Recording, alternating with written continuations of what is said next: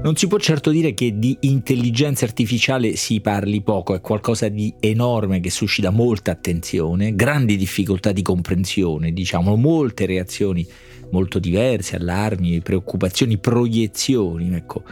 non, non, mancano articoli di informazione e anche di, di, di, previsione. Nelle pagine di tecnologia del post, per esempio, ne trovate parecchi. L'ultimo è molto interessante perché parla di quanto è difficile fare soldi con l'intelligenza artificiale, cioè quanto è costosa in termini di energia, di potenza computazionale, di programmazione, ma prima in quelle pagine di tecnologia trovate altri articoli più generali e introduttivi, diciamo, al tema. Non possiamo insomma lamentare il silenzio, possiamo però criticare, anzi diciamo pure autocriticare perché è qualcosa che riguarda tutti noi, la tendenza a schierarsi anche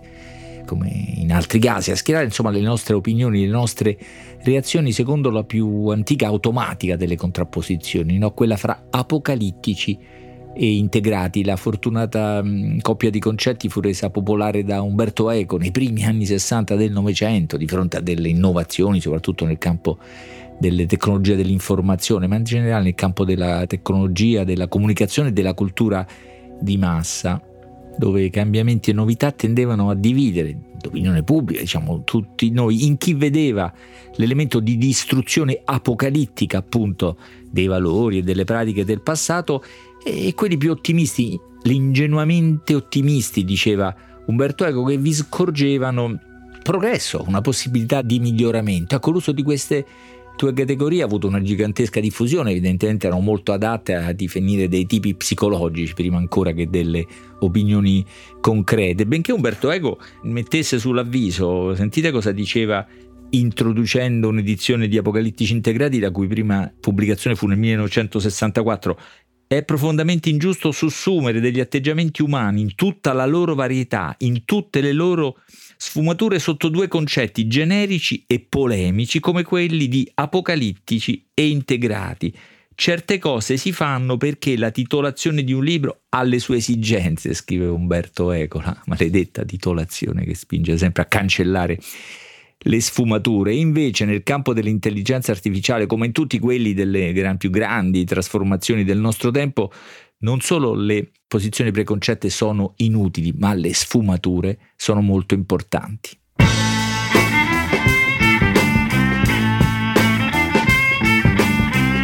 Questo è Timbuktu di Marino Sinibaldi, un podcast del Post che parla con i libri.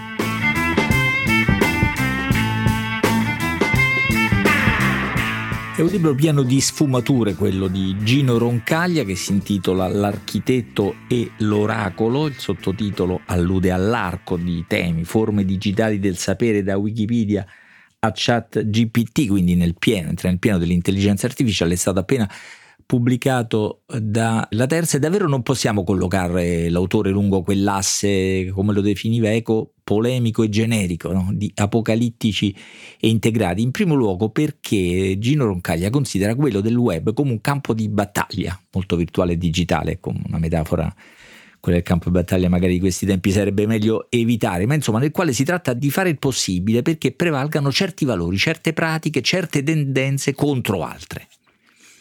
Nel precedente libro che si intitolava L'età della frammentazione e che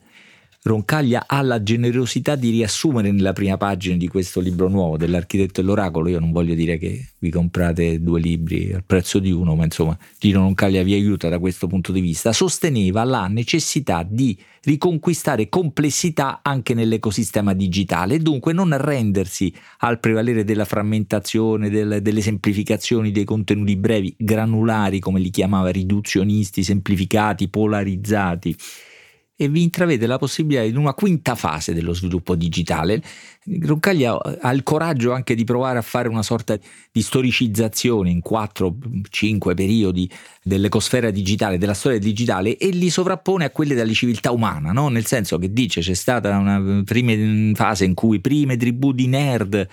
si affacciavano con brevi scorribande nel nuovo spazio virtuale e questo assomiglia all'epoca dei cacciatori raccoglitori, alle origini della nostra civiltà. E poi i primi tentativi che con termini non casuali si chiamano siti, i primi siti, e questo assomiglia effettivamente anche dal punto di vista della terminologia alla seconda fase della civiltà umana, o forse per qualcuno all'inizio della civiltà, cioè l'epoca dell'agricoltura e delle città, e poi a quell'epoca che Roncaglia definisce artigianale e commerciale della diffusione di, di, produzione capillare, di informazione granulare a bassa intensità, insomma l'epoca dei social network, possibile superamento di questa epoca è quella appunto di una nuova complessità che Gino Roncaglia chiama l'età delle cattedrali, anche qui possiamo associarlo a un'epoca della creazione della civiltà umana, che è quella è uno dei primi esempi è Wikipedia, a cui dedica molte pagine, anche in questo libro ricostruendone anche molto eh, dettagliatamente la storia questa periodizzazione, se volete, corrisponde insomma, alle epoche dello sviluppo del digitale anche dal punto di vista così tecnologico, materiale. No? Prima c'è lo sviluppo dei computer come macchine di calcolo tra il 1950 e l'80, poi la nascita dei personal computer come strumenti invece multifunzionali, cioè capaci di lavorare anche su testi, immagini, suoni, video tra l'80 e il 95, diciamo, e poi la diffusione generalizzata di internet, la terza frase, quella del web tra il 95 e il 2010, poi dal 2010 al 2020 la diffusione degli smartphone e del collegamento veloce, permanente e mobile della rete. Questa storia lui la sovrappone, insomma, alla storia della civiltà umana, dai cacciatori raccoglitori a oggi più o meno molto suggestivo. Direi, direi che la, la, certo, non usiamo ottimismo perché se no ricadiamo nelle categorie maledette di Umberto Eco, ma una certa attenzione e segni, altri possibili segnali di un ritorno della complessità, Gino Roncaglia li intravede, a mio avviso ha ragione, naturalmente si tratta di fenomeni non di un, qualche limite, no? il ritorno dei long form, per esempio nelle narrazioni, diciamo nell'informazione giornalistica o anche negli audiolibri e nei podcast, immaginate se qui a Timbuktu non sono d'accordo. Ora però con l'intelligenza artificiale, soprattutto l'intelligenza artificiale generativa, siamo oltre anche l'età delle cattedrali, queste strutture complesse, organizzate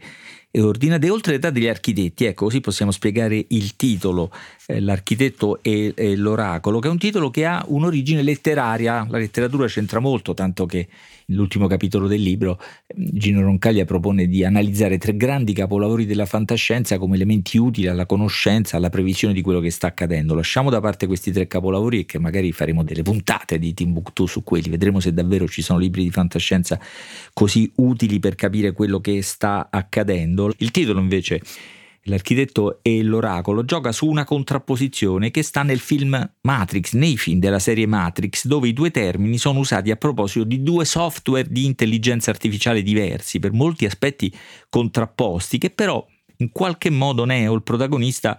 è costretto a usare insieme. Questa è un po' l'ipotesi anche di, Gino Roncaglia in questo libro, scopre che insomma questi due modelli di software sono alla base della costruzione della matrice dell'architetto e l'oracolo, dunque due modelli diversi di organizzazione e di diffusione della conoscenza. E perché mentre l'epoca delle cattedrali, il mondo delle cattedrali era in mano agli architetti, ora compaiono gli oracoli, le intelligenze artificiali generative, scrive Roncaglia, non sono programmati in modo esplicito partendo da basi di conoscenze organizzate architettonicamente, imparano invece a generare output appropriato, diciamo noi risposte appropriate, sulla base di enormi quantità di dati di addestramento. È da questo punto di vista che il funzionamento di tali sistemi può essere visto come in qualche misura oracolare, il processo che porta alla produzione degli output non è quasi mai esplicabile o descrivibile secondo i paradigmi architettonici tradizionali, ma secondo modelli statistico-probabilistici. È la ragione per cui le intelligenze artificiali generative, dice Roncaglia, costruiscono risposte anziché limitarsi a selezionare e riproporre contenuti già esistenti in rete. Questa è la natura oracolare dell'intelligenza artificiale in realtà è proprio l'enorme diffusione di informazioni, di conoscenze che si sono accumulate nella rete a rendere insufficiente il modello delle cattedrali. No? Nessun architetto ce la farà mai più a tenere insieme in una costruzione accessibile questa proliferazione continua di intelligenze, di informazioni o di memorie personali. Fa l'esempio Gino Roncaglia degli enormi archivi fotografici personali che ciascuno di noi contiene, che sono difficilissimi da organizzare secondo quel modello. E allora cosa accade? O ci si rassegna alla riduzione, alla semplificazione che poi la selezione che ciascuno di noi fa, spesso poi alla luce di, di preconcetti e, e, di, e di opinioni appunto già pregiudiziali, ma essendo questo proprio il nemico, la semplificazione, questa frammentazione granulare dell'informazione e della comunicazione, il nemico che Gino Roncaglia combatte libro dopo libro, scommette su un'altra possibilità. Perché questi grandi modelli gestiti in maniera completamente automatica, al cui interni collegamenti tra i dati non sono quelli sistematici e controllati ai quali è abituato l'architetto, ma associazioni statistico-probabilistiche espresse attraverso gigantesche matrici numeriche di valori che cambiano continuamente, gli sembra, e Gino Roncaglia fa degli esempi nel libro convincenti, capaci di vedere collegamenti che sfuggono. L'oracolo sembra capace di vedere un'infinità di collegamenti che sfuggono all'architetto e di usarli con una abilità insospettabile. E allora l'unica possibilità che questo oracolo collabori con noi, che si instauri una possibilità di usare l'intelligenza artificiale generativa dentro modelli di conoscenza aperti, rispettosi della complessità. È difficile prevedere adesso se e quanto successo potrà avere questa ipotesi di collaborazione fra l'architetto e l'oracolo, ma sarà certo interessante vedere cosa ci riserverà a riguardo il futuro, se non altro per questa definizione del futuro come qualcosa di interessante e utile questo, l'architetto e l'oracolo, una coppia di concetti che pare destinata, è un augurio, a sostituire quella fra apocalittici integrati, diciamo così, l'architetto e l'oracolo, il libro di Gino Roncaglia. Scrivete se volete a Timbuktu, chiocciolailpost.it.